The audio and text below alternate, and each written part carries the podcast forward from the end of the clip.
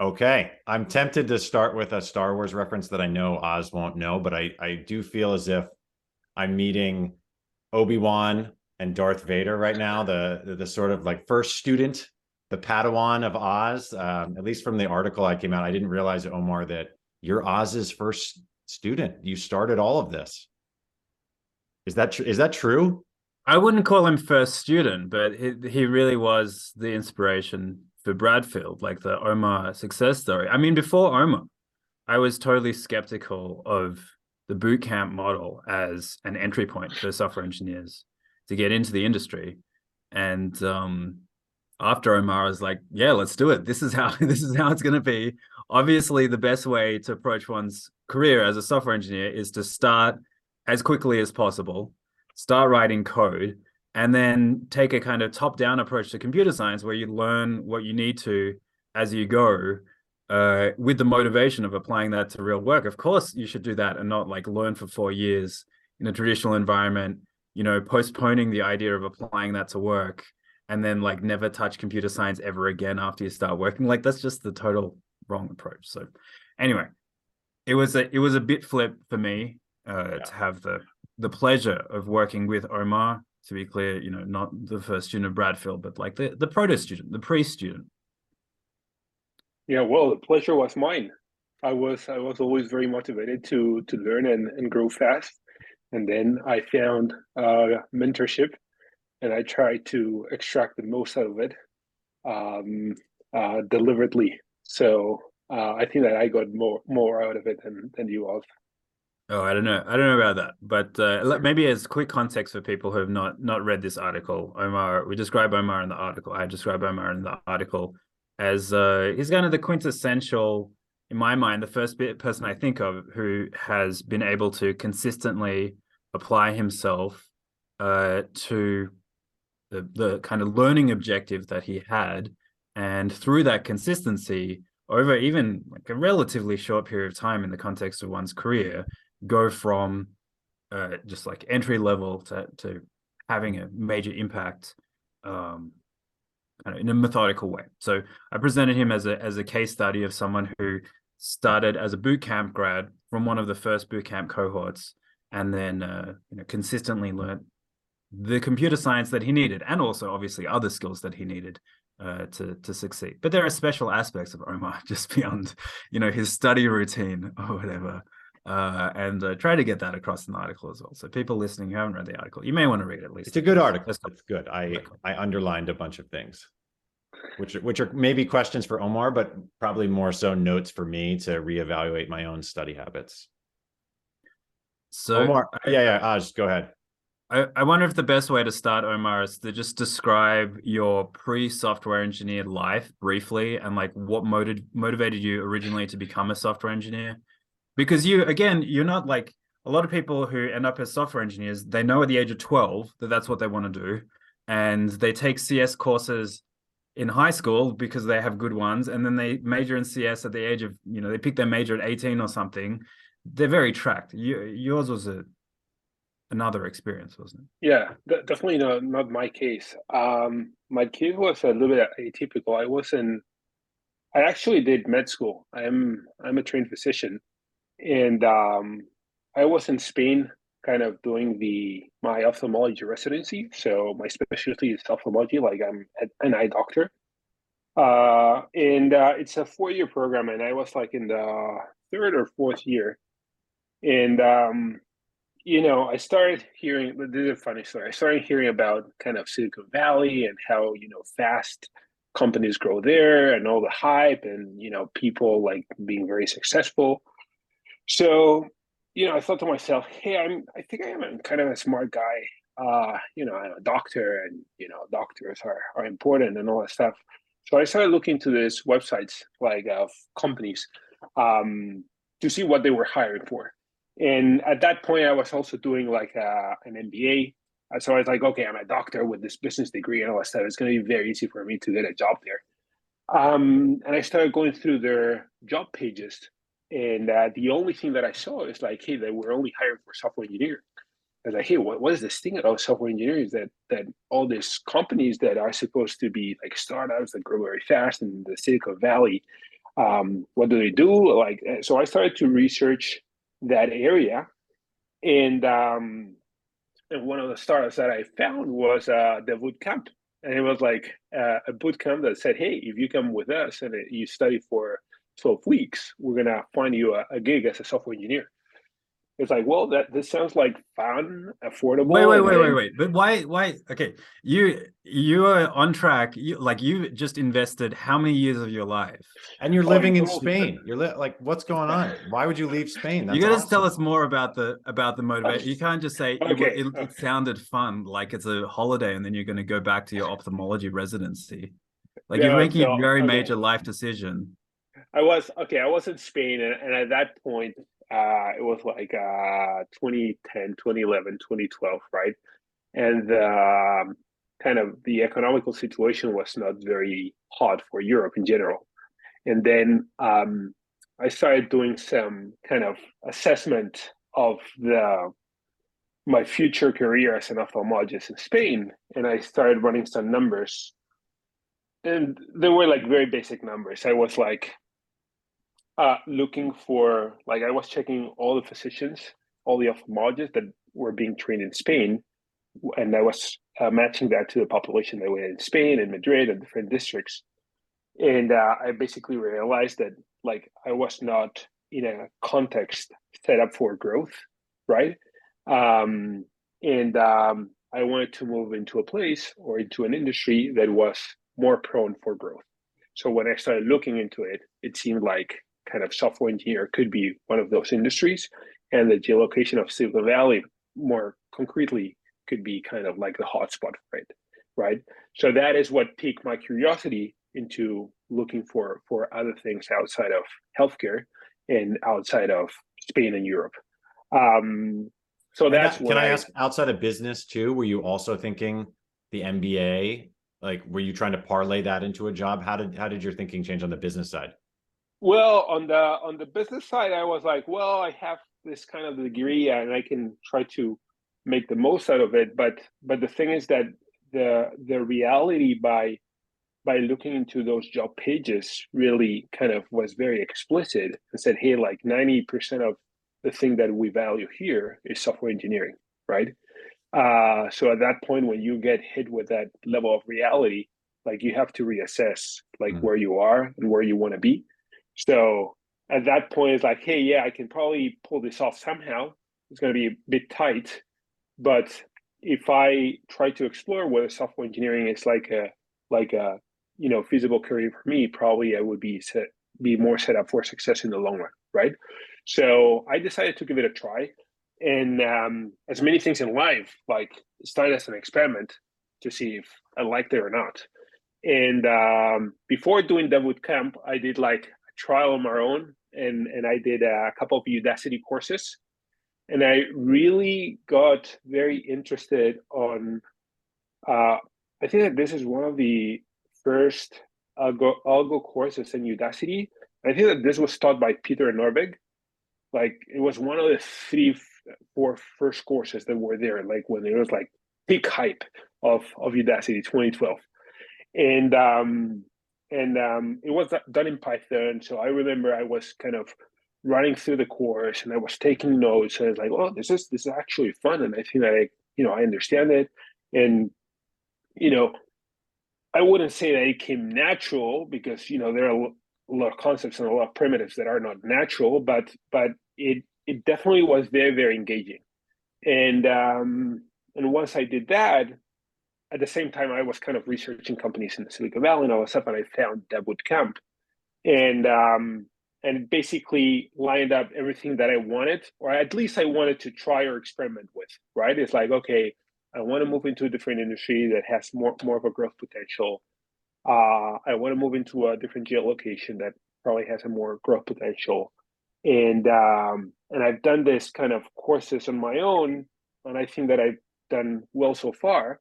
So what if I do a twelve week structure like course or plan here that set, sets me and that helps me find a gig and see if that works out or not. But did you So- burn did you burn the boats basically? Did you have to drop out of the medical program and things to do that 12 week thing or was it a temporary stint?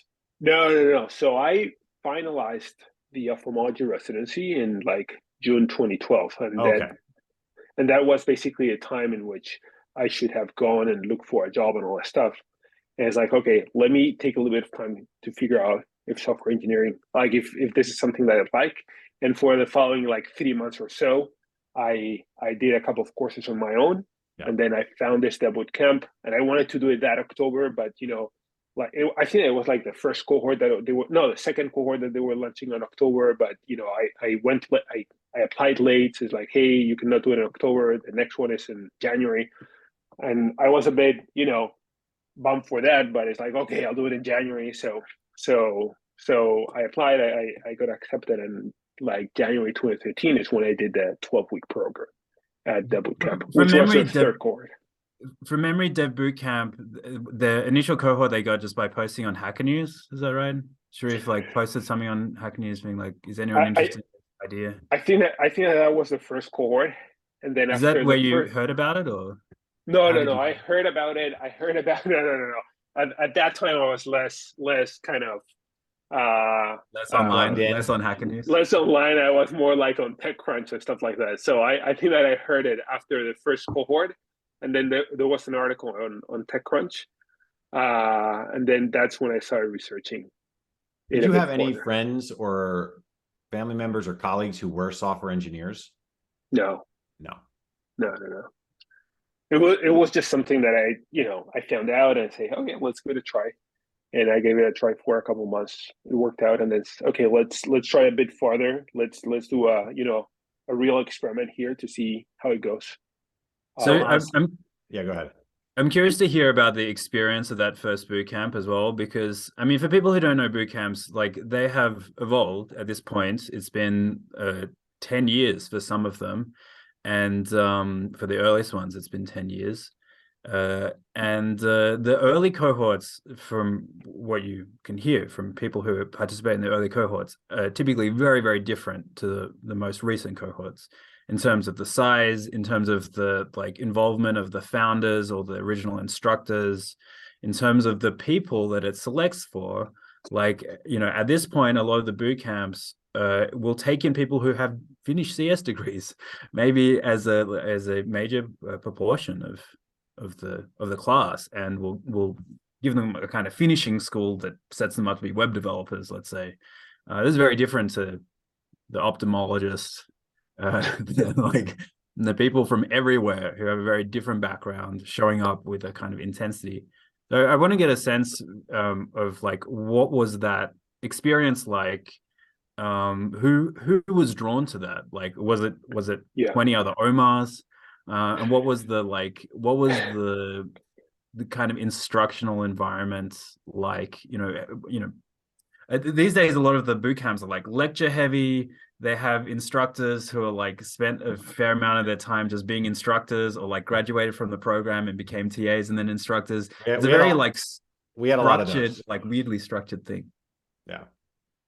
Yeah, so no, at that time, um, there was first of all there was a lot of excitement in the environment. Like you could go to the office, and and everyone was very excited to be there and to be participating on something new, uh, novel that could have a lot of impact that you, that you could feel. And then in terms of kind of like the student, uh, it was it was a little bit all over the place. Like we had someone from finance, we have a we had a product manager from Google. Um, we had we had someone that was an expert in in Chinese and Japanese, like very very smart guy. Uh, and we have someone that was a teacher. So we had people from very very different backgrounds. Um, some of them had coded a little bit on the side, some of them not. Um, uh, but all in all, people like very very smart and very driven to to learn like this kind of job or this um, to learn as much as they could in, in 12 weeks and then to to figure figure it out. And then in terms of the teachers um, like you had people that wanted to take a little bit of a career break. Like for the most part it was like people that were very senior in their like like senior in their software engineer careers uh, that wanted to take a break and they were very uh, genuinely motivated to teach and mentor some other people, and they thought that this program was kind of like the future of teaching software engineering, engineering, and they wanted to give it a try. Uh, and then, you know, obviously, like the founders were very, very um, much in the office and trying to set the tone and the culture. So that is that is what I remember for for nine years from nine years ago, and that is exactly where I met uh, Miles he was uh, an instructor there at um, at the bootcamp, and uh, uh, and Miles is the person that referred me to to Oz. So, so before before we get to, I mean, we can talk about that if, if you like, but but what the main story that I need to make sure that we get out of you is uh Omada. So so tell us set us up for that. Uh, why you were interested in this particular company and what it took for you as a i mean maybe everyone who's interested in Omada, but uh, a, a boot camp grad in particular to be interviewed. Where, I don't know where, this, which company? I, I don't know this story. Which one? Omada Omada Health. Oh Omada Health. Okay okay okay. This is a good story. So okay so i i've i've finished I finished the the, the boot camp, and um, and then it's like, okay, you know, I finished this thing, and I just need to make sure if I can find a job or not. So I made like this huge list of companies that ah actually did something that I think was very smart at that time. Like I was I was subscribed to some of the newsletter letters, so I basically tracked every company that had just raised money because I was thinking, hey, if they raise money, they probably have money to hire new people, right? so I made a, yeah, I spent on me, right, yeah. on on keeping up with my education. So I made this huge list of companies that I wasn't going to target, and obviously I was going to target companies in the healthcare sector because there's where I felt I had an edge because of my past past background. And um, it's 2013, and you know I started emailing a lot of companies. You know, most of them don't don't reach back, and um, and I'm there in, in my room because I was renting a room at the time. And one of the companies that I was emailing or trying to get in touch is Omada Health, and they were doing diabetes. And um, I was getting a little bit anxious because I was not getting responses. So I was there in my room. I was like, you know, what the heck? I'm gonna get the bike. I'm gonna go to their office offices. I'm gonna show up. And I'm gonna see if I can get an interview there. So that's what I did. I got the bike. I went to their offices. I basically knocked on the door it's like, hey, this is Omar. I just sent you an email like two hours ago. I'm very excited about what you guys are trying to do, and and I want you guys to interview me. So so um there was an HR person there. It's like the way that I remember the story. Sorry to interrupt, but the way that I remember the story is that they actually sent a, a reply, a rejection to your email that you just you just never got. You didn't, you didn't I, see. I, I didn't get it. I didn't get it because because I was writing to the office right? So I was writing to their office. While I was writing to the office, they were they sent me an email like, "No, sorry, we're not going to interview you." But I showed up. But this is interesting because I showed up. HR very very very nice people, and then the engineering manager was there and like, "Well, you're here. We we want to interview you."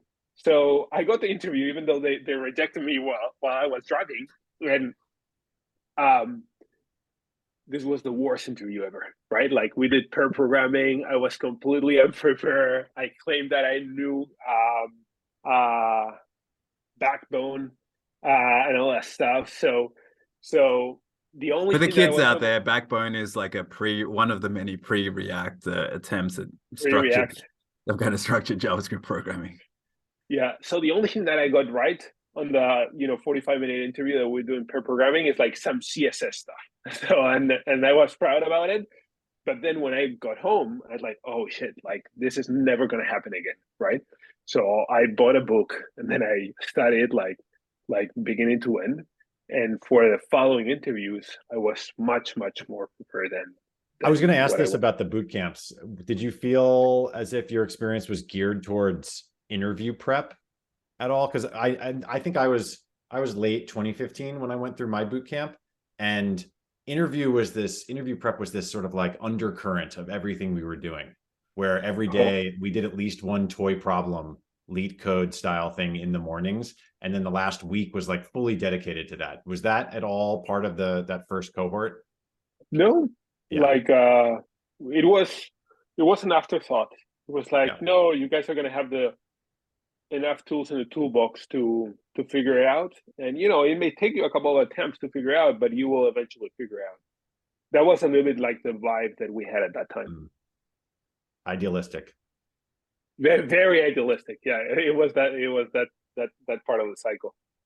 I love that that that worked out for you though. I mean, not that particular interview, but the like the idealism that you brought of like, I'll just show up and say, "Hey, I'm Yeah. Omar." Uh, yeah well yeah yeah it is true that the interview didn't didn't end up well but uh, there were a lot of learnings from that interview and and and i feel that you know what i remember is that that interview was kind of like turning turning a corner for me it's like okay okay now i know what you know how i need to go prepared to the you know to the interviews and it was a completely different story after, after that one that, I- that I have a reminds similar- me, I guess. Sorry. Uh, I have a, it just reminds me of my own experience where I was interviewing at Minerva, where a buddy of mine worked, and there was another student of Oz's there, Jason Benn, and I interviewed with Jason, and the interview did not go well, and he was just like, "Dude, I like you. You are not ready for this at all. You're you should like walk out of this interview now." It was like in the first like ten minutes, he could tell. And he's like, "We can interview again next week, whatever." And I was like, "No, I'm ready. Let's do this." Did it. The interview was terrible, and he basically did the equivalent of like sliding a business card across. He's like, "You should talk to Oz and Miles." Uh, and Yeah. good. And oh, I that's how back- you that's how you heard about us by Oh yeah, by, through Jason. Oh, what a great yeah. uh, interview to. to Yeah. We're all here today thanks to that failed interview. That's Yes, fantastic. I had I had no idea about that. Yeah. I was gonna say that it uh it reminds me of the the thing that happened a few hours ago uh of the starship blowing up. Did you guys watch that? I watched I mean, the I watched the last ten thing is it seconds. up, but but I mean, so like there is this audacious. I mean, not as audacious as Omar on his bike, but this audacious attempt to make the world's largest ever rocket. And they made the thing go up like amazing. They launched the thing. Uh, it did everything that they wanted for some period of time and then started failing in ways that, you know, they couldn't predict the ways that it was going to fail. And no one's like it's it's not like they were trying to send the thing to Mars today. Uh, it's obviously a test flight. It's designed to to to detonate when they press the button, and they press the button after minutes. I have no idea if they were expecting it to be after thirty seconds or ten minutes or something, but it was like a thing that ended with an explosion. Which along the way they learned a ton. Uh, and Totally, now they're going to I'm over all that information for months, and then they're going to launch again. Like that's just the way that you have to do it. And if you're worried about the the ship blowing up, like you're just never going to try anything. Or the message is make sure you sort of sign your deals with other governments to transport their things into space in that first three and a half minutes. right? That's the that's the other takeaway. Just let go of the satellite and come back. Yeah, it's like well, yeah, I mean, the, but the Yeah. the reason I'm thinking about it is because the news reports are all like spaceship blew up, but the, the but the they're meant to be successful test flight yeah. of Yeah. rocket leading to uh, information about how to launch the world's largest rocket, just like an amazing accomplishment. But but the people get this. Uh, I mean, the world is telling them that what happened here is the rocket blew up, and I feel like there's a similar kind of uh, uh, response to bad news or rejection from interview or something where people are like i don't want to i don't want to deal with that rejection. Mm. Whereas the approach that you need to take is like well I'm I'm interviewing for literally my first software engineering job, or I'm just trying to do this ambitious thing, and I have an expectation that people are going to say no at some point, and I need to expedite the process of getting information and developing myself and figuring out what I need to learn or do, and I should like just embrace that, not intentionally fail, obviously, but embrace the process of of learning and expecting to have my rocket ship blow up a few times. Uh, so I love like I, I very frequently think about Omar on the bike because there are a lot of people who come to me saying, I feel like I'm not ready to interview yet. And this is whether it's for their first job or like they're five, ten years into their careers and they're trying to level up. And they're like, oh, I need to do more of this prep. And uh, like what's my process and which companies do I talk to first and whatever. And I'm like, you are over prepared. You are underactive. What you need to do is get on your push bike, Mm. show up at these companies and ask for an interview. Just But like it's scary, Oz. No, I think I maybe the guidance then is don't go to your number one top choice right away. Sure, yeah, yeah. Well, yeah, there's, sure. there's that kind of tactical thing as well. But like the main thing I want to do is say expect uh, rejection, treat this as more of a numbers game. You know, if if there's a company that you're really committed to, sure, like leave that towards the end.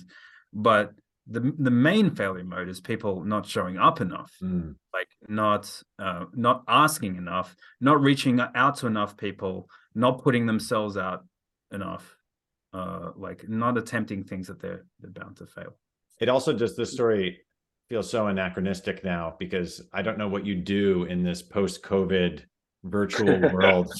Who's manning the office of that company and are they prepared to give you a software engineering interview now if there's even anyone there? It's just it's That's kind of adorable the story. look i mean maybe maybe they're not going to give you an interview right there but then they're going to give you a business card or the linkedin information and you're going to persist Okay, good. You never know. Omar, at that point, um, one other lens, if you're comfortable sharing, but like, did you have a an, a family or anything? Sometimes I feel like when people take these Oh. big risks, they're in their early 20s and they've got nothing on their plate, etc. And if you have a family, it's too late. So, uh, where were you in terms of your other important things in your life? No, I at that point I was married and, and we had a baby. And um and uh yeah, so so yeah, we like while I was kind of experimenting my my kind of like like the Dev Bootcamp and then figure out figuring out a job and all that stuff. Uh, my wife still was in, in Madrid with my with my daughter, but as soon as I got my kind of my first gig, um, I brought them over, and um, we continued the journey. Cool. Yeah. No, it's it's good to know that you still like risk taking is still possible. Yeah, risk taking. Yeah, it's you know it ha- you have to be more obviously tactical, um, and and understand the you know the boundaries and where you can push and where you cannot push. Everyone you know has their own uh, personal situation, but yeah, there's there's always room for a bit of risk taking here and there.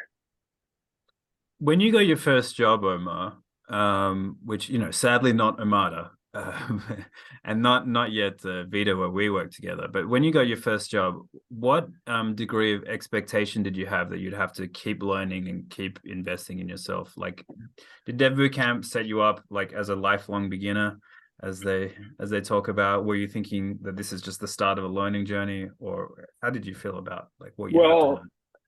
I, I I knew I was very much behind on my understanding of computer science, right? And um, and um, you know, I don't remember anything particular from the boot camp. Like, if anything, I remember myself understanding what was my situation compared to other peers, right? Like, we had some other people in the company that had been working for, had been studying for four years um, in a in a classic computer science program, and I was not there. So I was very inherently motivated to continue learning and, and improving and getting better. And um, and it was very obvious because I was doing the the job, and sometimes like very easy stuff for other people was very very difficult for me and challenging.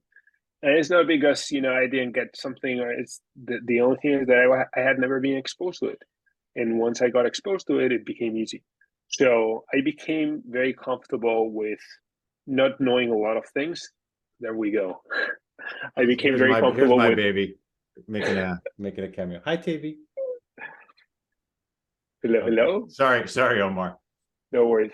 So I became very comfortable not knowing a lot of things and being very, very aware that I was very behind on a lot of things. And I made like a very deliberate effort to continue learning and continue growing. And um yeah, What one did of that deliberate effort look like at that point?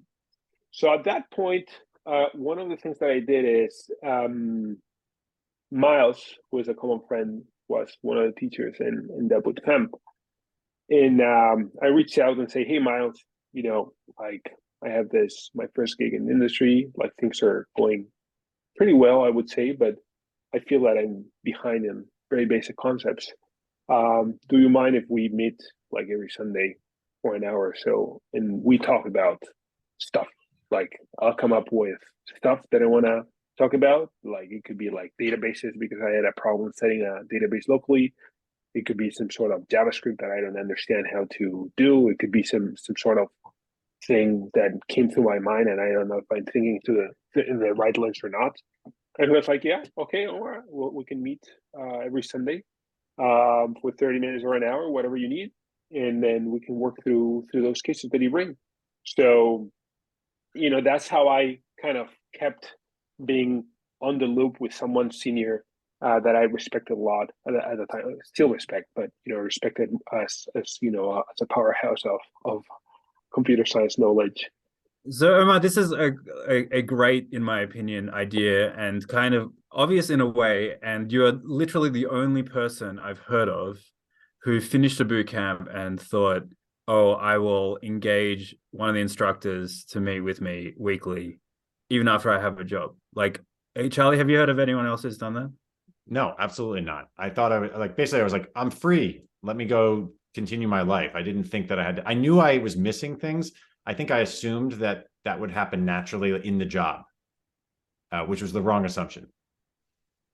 Yeah, I wonder if that's the thing. I mean, I was just going to ask Omar, why do you think you do that and nobody else does that or has done that? Like, obviously, you know, Bradfield now exists. So a lot of people show up at our door maybe a year or two after they've graduated looking to continue their education. And obviously, people buy books and go to conferences and do these things.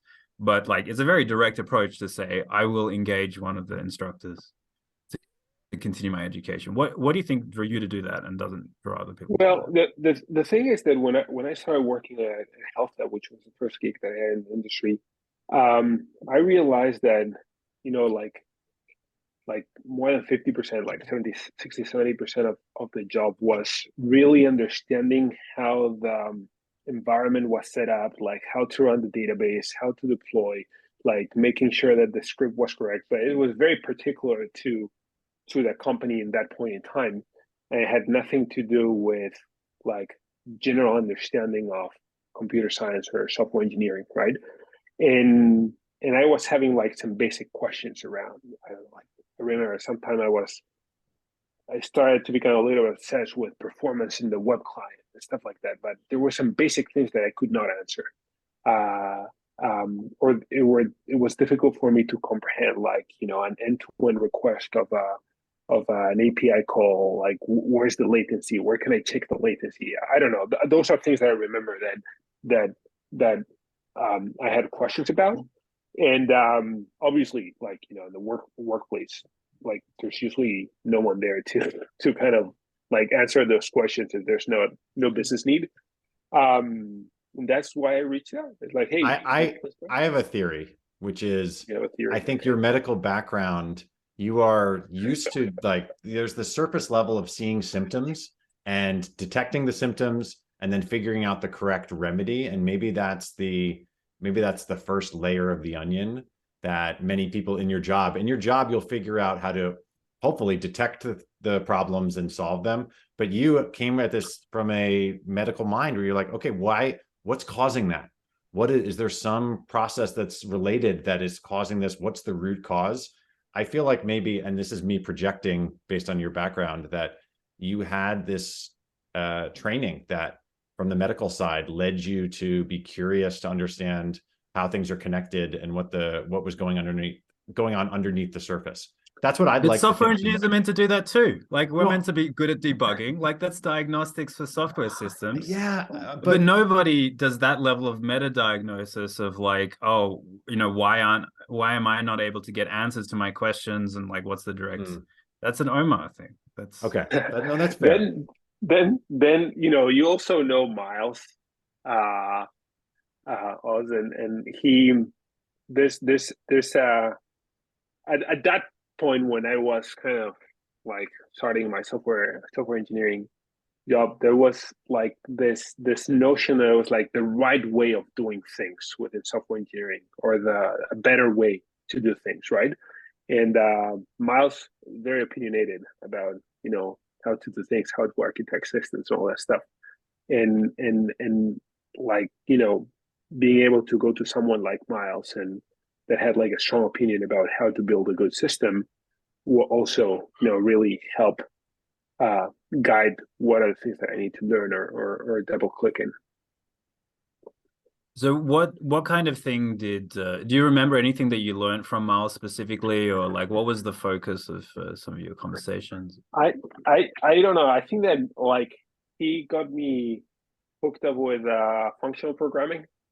Um, I think that he, he was very big into functional programming. So then I started reading like the this this book that I really enjoyed, like the uh, functional JavaScript. I have it I have it there, and uh, I started working through those problems and all that stuff. And um, it was pretty amazing to see how you can get a language like JavaScript that at that point was like jQuery and and Backbone and all that stuff, and and you could do like functional programming and use it in a different way, not use classes, which were very like um, cumbersome, like at that time. And um, and uh, he also gave very good recommendations about about some books that I started reading. Um, so those those are the types of kind of conversations and engagement that we had back in the day. And uh, then is HealthTap still around? I presume it's not. around, huh? I think I think they're still around. I think that they're still around. It's kind of funny to talk about these startups. Omada as well. I don't know what's. Do you know what state Omada is in? At at some point, they were like the next big thing, and then I don't know. You could tell me they went public, or they you could tell me they went bust. And I have no clue. Yeah. I'm not tracking them. Um, but so uh, for whatever reason, you decided to move on from HealthTap, and um, Miles uh, put you in touch with me. I don't, I don't remember the details of that, or maybe. Yeah, so so I was, you know, in one of those conversations, you know, that I was following up with Miles, I was talking to him, and he was like, "Hey, I have a very good friend that's starting a company within the healthcare space, and I think that uh, you should talk to him." I was like, "Well, that's great. Let's let's talk to him." And you know, I I remember I was, you know, like um, it was a, probably a Saturday because I remember I was in the park when I first called you, and probably was with the with the kids there. Um, so I called you and said, "Hey, this is Omar. Like Miles, give me your your contact, and um, this is what I do." And um, and he told me that you're starting a healthcare startup. So if you can tell me a little bit more, and if it sounds if it sounds good, we could you know follow up the conversation as a, as a formal interview. So that's what we did, and um, I remember that uh, you follow up with a with a screen interview that you know I did at home, and I, I don't remember the, the the problem that we did, but Yeah, Well, it was what, what- probably- what was your go-to? What was your go-to uh, take home? Any Oh, idea? uh, I think. Well, that would have been like a a, a live phone screen. I think. Okay. I don't think I Senate Sent it. Take Yeah. home. I, No, it would have been live phone screen, and it's probably some. I was probably. I don't know Fibonacci, and then we just see what happens. Fibonacci, Like Fibonacci, it was Fibonacci for yeah, like sure. recursive, iterative, memoize, like just play play with it in different ways. It was, it was I mean, it's a tiny of- company. You can you can literally start with any problem. It's just an excuse to think about it and just see where the conversation goes. Mm-hmm. Yeah, yeah, yeah. yeah. So we did that, uh, and then uh, you guys uh, called me in for an interview in the offices, and then we So- did uh, tic tac toe. Oh yeah, yeah, that's a nice. I like that as an interview question. Tic tac toe. We Yeah. um so for those who haven't read the article, at the time, like it was it was the very early team, and I think so. It was me. I mean, I'm I'm not traditionally CS educated, and uh, like did my education in Australia. So like at least we've got that example of someone who's not set up to be good at computer science. But otherwise, one of the co-founders is like a Stanford grad focusing in systems, like a CS grad focusing in systems.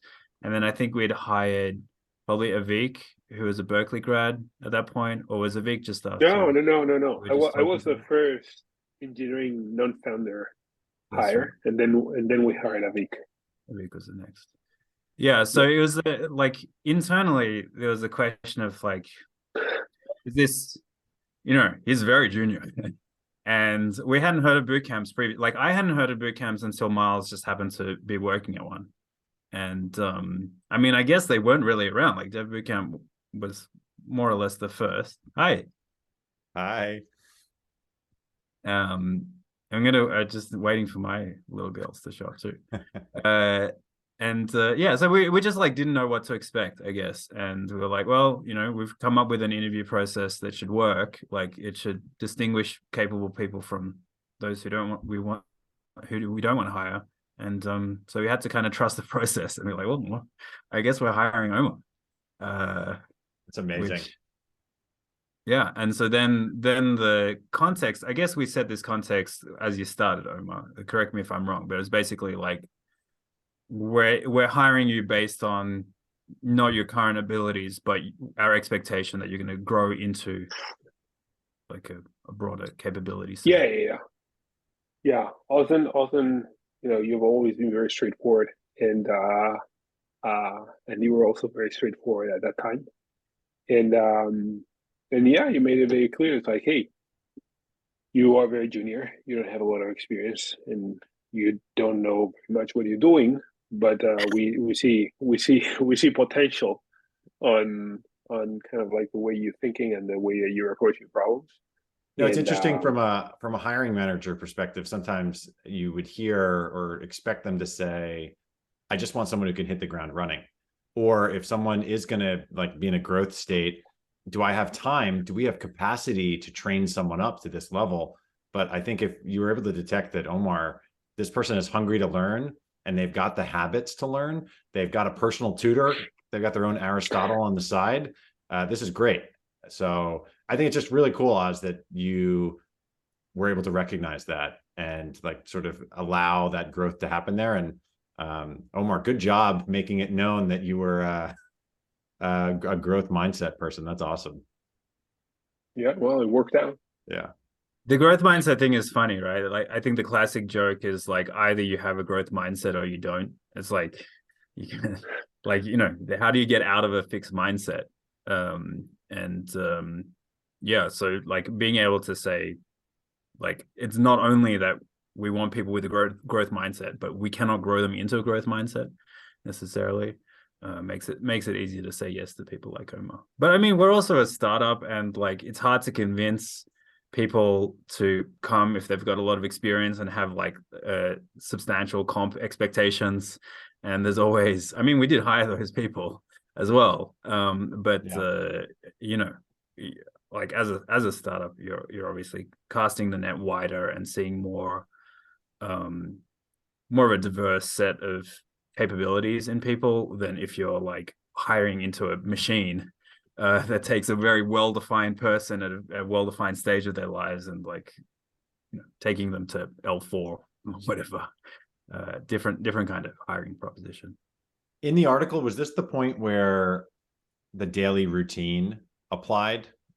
Oz, you listed a daily Yeah. routine. Is this at at Vida Health? Is that where you you did that routine? And do you mind describing it for everyone?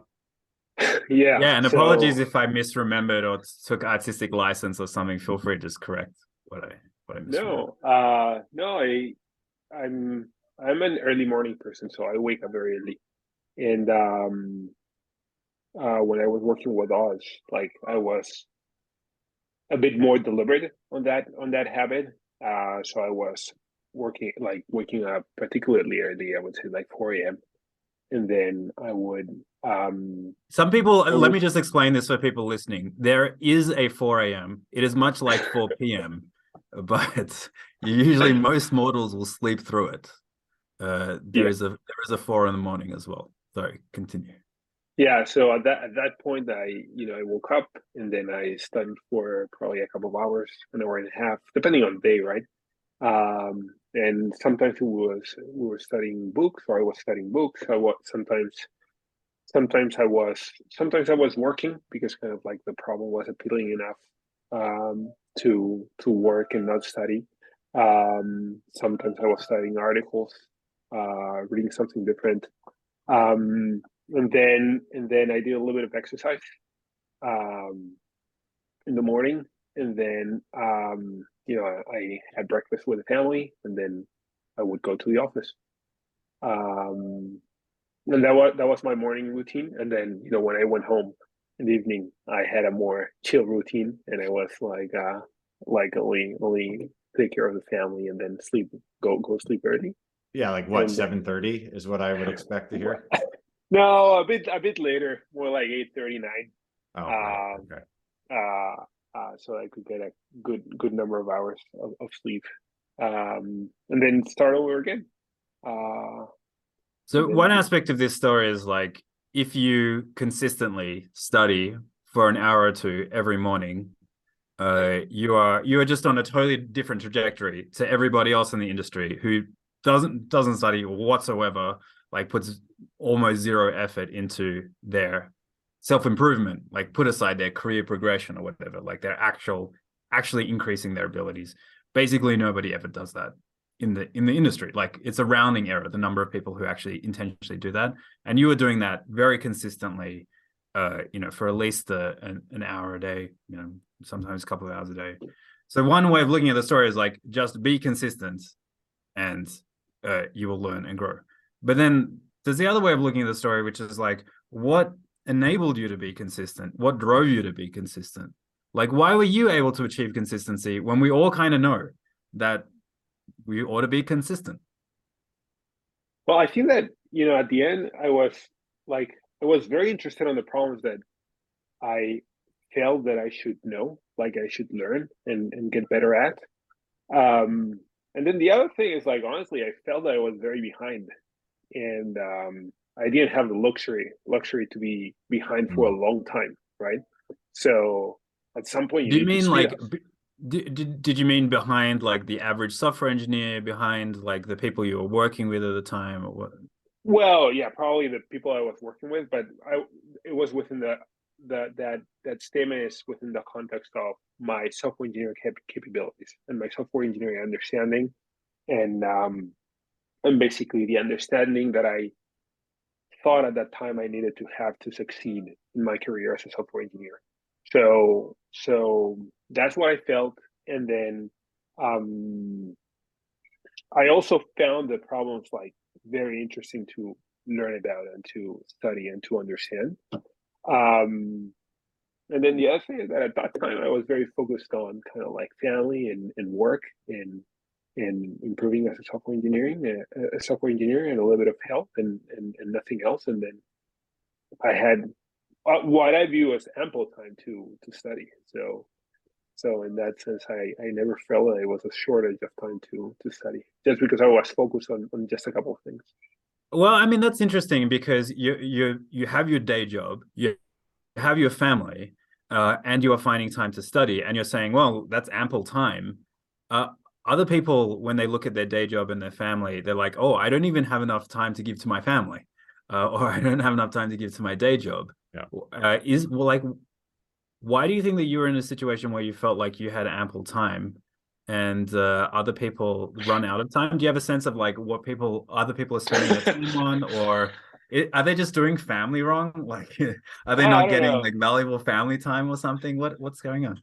One one thing I tell you is that like um um I don't have a TV, so we don't we don't watch TV. So uh that's that's uh one of the things that that I don't do and I didn't do back in the day.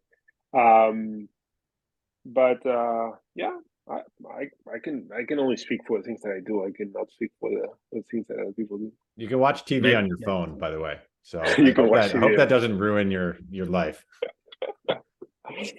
no, it won't.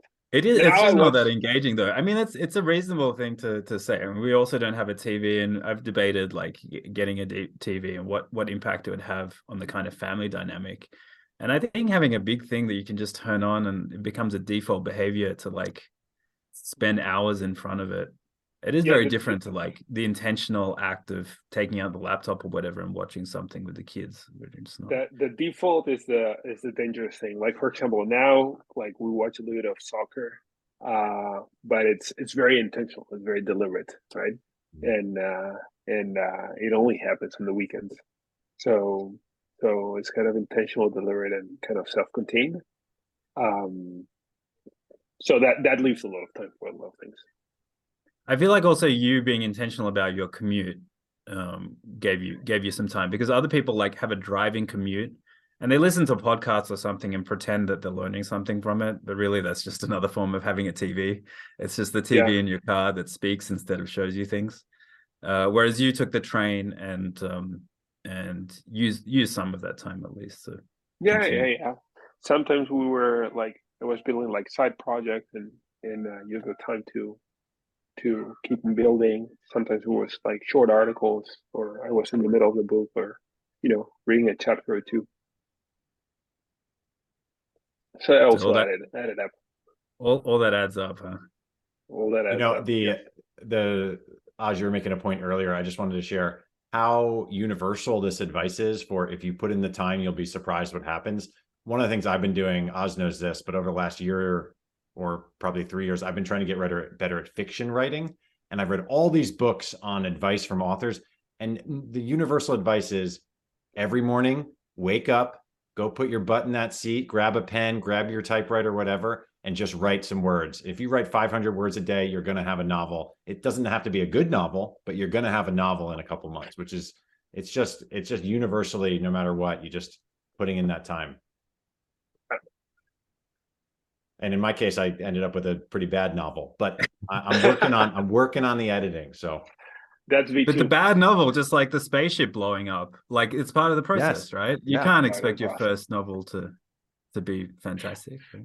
Anyone who tells you that is lying. Like, Yeah. or they like they learned from writing other things that are close enough to being their first novel. It's just the Are you yeah, are you still waking up at 4 a.m.? No, not, not not that early. I I still wake up with no timer, which is uh, a good achievement. Um, but not that early. Maybe like between five thirty and six is, is when I wake up. And uh, So- is, what's the what is the sort of self study mode now? Are you are you still actively picking up new textbooks? Like, and I, I Oz, I don't know if I jumped the gun on the uh, the narrative arc here, but I'm I'm curious to see if the consistency has remained consistent. I'm I'm uh, spending less time studying and uh, more time um, focused on understanding how to solve the some of the problems that we have, like in the company and all that stuff. Mhm. Um, so that's where where I spend my my cycles now. It's Cool. been eight years, so you know you're you're allowed to like uh, take the foot off the computer science pedal. No, but do you still feel the imposter syndrome of feeling like you have to catch up to everyone else who studied for four years? Tell me, tell me you feel it or you don't. no, I don't. I don't. You don't. Okay. No, I don't. At this point, You can escape imposter syndrome. It's that's good to hear. I yeah, uh, yeah. You can. You can. You have to write a lot of specs, but you can. Uh, so subsequently in your in your career, I mean, sadly, we're not allowed because you have the kind of role. Maybe I'm not even allowed to say this, but because you have a kind of role where it's important to not talk about the details of the role, we cannot talk about the details of the role. Uh, but putting that aside, uh, over over the last seven eight years, as you progress in your career, what are like the early habits that you've maintained, at least kind of structurally? And um, do you feel like that's set you apart from the other engineers at the companies that you've worked at? Uh, how do you find yourself like? How do you how do you feel like you compare now to a self-taught engineer or a traditionally educated engineer or like a standard engineer? Like, what is that? Um, how do you how do you feel about yourself in Yeah, comparison? I- well, generally speaking, I feel very good. um, but um, for your earlier question about, you know, structurally, what are, what are the things that that I've done kind of in in the workplace or or in my career?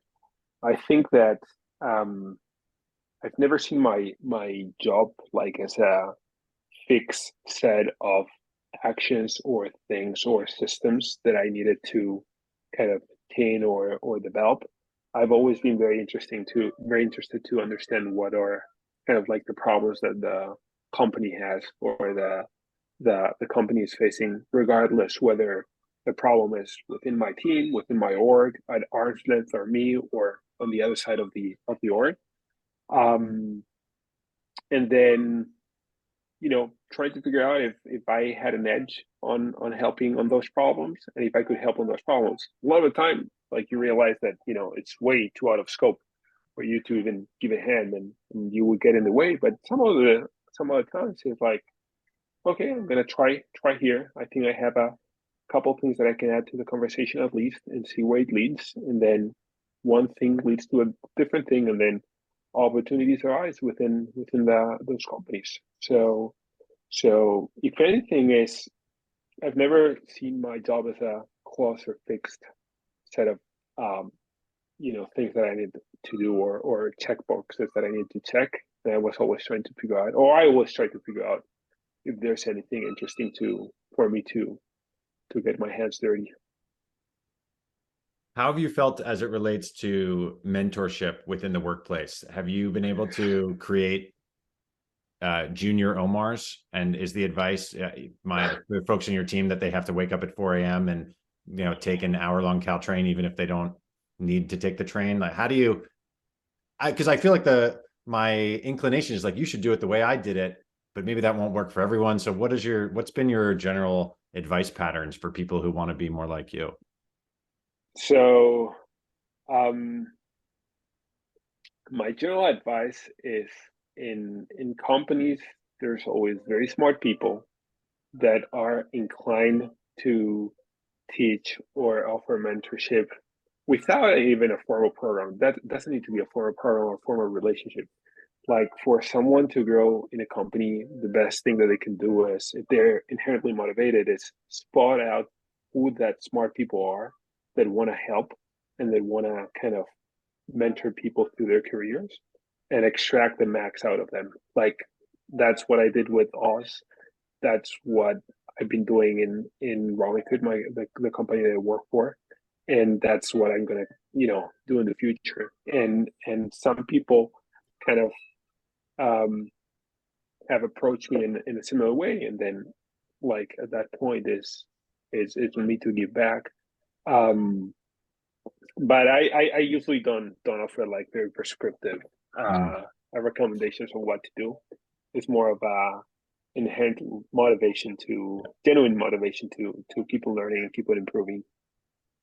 I, I feel like everyone knows that it'd be valuable to have mentors, and then very few people end up with a kind of relationship. Uh, you know, whether they call it mentor or not, like they they functionally don't get mentorship, uh, despite knowing that they should. And uh, people people ask me specific things like how do i get a mentor at this company or whatever? Uh, what what do you think that you did or you know brought to that relationship or what like how is it that you managed to establish?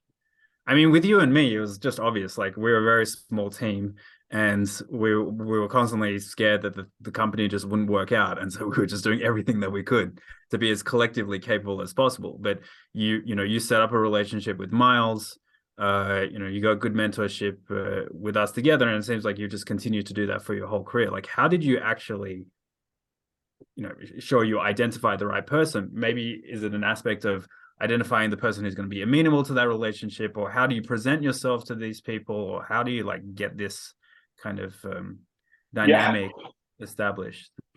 Yeah, I th- I think that you know it it first of all it has to happen very natural, like like th- this type of things or relationship cannot be forced. Like when when I was working with you, Oz, like it was a similar story. Like, hey, I was very junior, uh, you're very senior, um, but you wanted to teach, right? Like you wanted to share your knowledge. So I detected that, like, and, and you, you're very smart. So, so I established a, a relationship in which it was not only work work um, relationship. It was like, hey, this is the thing that I've been looking into. What do you think? Do you think it's a reasonable pattern? This, that, all that stuff. So I was adding to the conversation with you because you wanted to teach, and and um, and you added a lot to me because I wanted to learn. Right. Same with with in in any other company. Like you have to spot like the smart people, or I've I've tried to spot like the smart people that really want you to improve. And at the end of the day, like the common goal is usually something within the company, right? There's a problem in the company, or there's something that needs to get get fixed, and there's like this genuine interest to to align incentives and and figure out the people that that will help you get there. Um, I've never gone to someone and say, "Hey, I want you to be my mentor." Like that. That's no how this this works. It's more like, "Hey, I want to solve this problem, and this is the way that I've thought about it." But you know, I just want to bounce a couple of ideas with you and, and see what you think. Um, and then they will unload all, all what they have in their minds and and that's kind of the way that you get mentorship right like you try to solve a problem you know that you're probably like 60 70% or you're in the ballpark and then you go to the smartest kid in the room and then you tell me okay now tell me a solution and give me get, get me to 100% and you do that like repeatedly and consistently and and that's how you get into a mentorship relationship even though there's nothing established as, as You, you don't want to DTR. You don't want to define the relationship because that you don't want to the define magic. the relationship Yeah. that that ruins it yeah that ruins it. And then the other thing is that it doesn't need to be on a fixed cadence right? Mhm. like like like like problems or genuine interest about something like some, there are periods of time where there's a burst of it like and then every day you're talking about something new. And there's like weeks or maybe months in which you know there's nothing new so there's no need to to push it. Um and when it comes natural and it's very very genuine then the thing the thing rolls I think that when you we talk about showing up with 60 to 70% of a solution, I, it- I feel like that's key. It's like we have a, a shared pro- problem and I've made an earnest attempt to solve it. And uh, you're going to like help me hopefully to get the rest of the way there. But I'm doing, I'm kind of doing a lot of your work and you're going to do some of my work because it's like shared work. But you're not showing up saying like, I have made no earnest attempts to solve this problem. And uh, can you, can you take me the whole way there? Or having something vague like uh, I want some professional help or professional advice or something. It's like concretely, I've made it this far. Can you help take Yeah. it further? yeah yeah yeah the other the other way like hey i haven't spent time on this tell me what i need to do that will never work and that will actually kill the relationship it's like dude i put hours hundreds and thousands of hours to understand that and you want me now to bring you up to speed when you haven't put the reps this is not how it works right so there needs to be an honest and genuine interest to solve something and then people would be more than happy to share their their learning their understanding So I thought I wonder could- how much as well. Sorry. I, go. I- I'm a, I'm I'm sort of circling the wagon here. I was gonna say uh I thought we could close with everyone's favorite uh ChatGPT prompt technique, which is actually that is not how I want to end. I don't want to talk about that. But uh I did just my close was Omar. Uh, I know I think I had met you once before, but it's been awesome and inspiring to to hear this. I Oz, also I'm inspired that you you said you were gonna write an article and you wrote the article. So good job. And it only uh, took me three months, but yeah, but if you w- write a couple words every morning, it can happen. There. Almost again.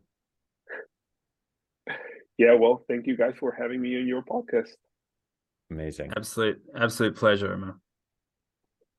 see you around Catch you later. Bye bye. bye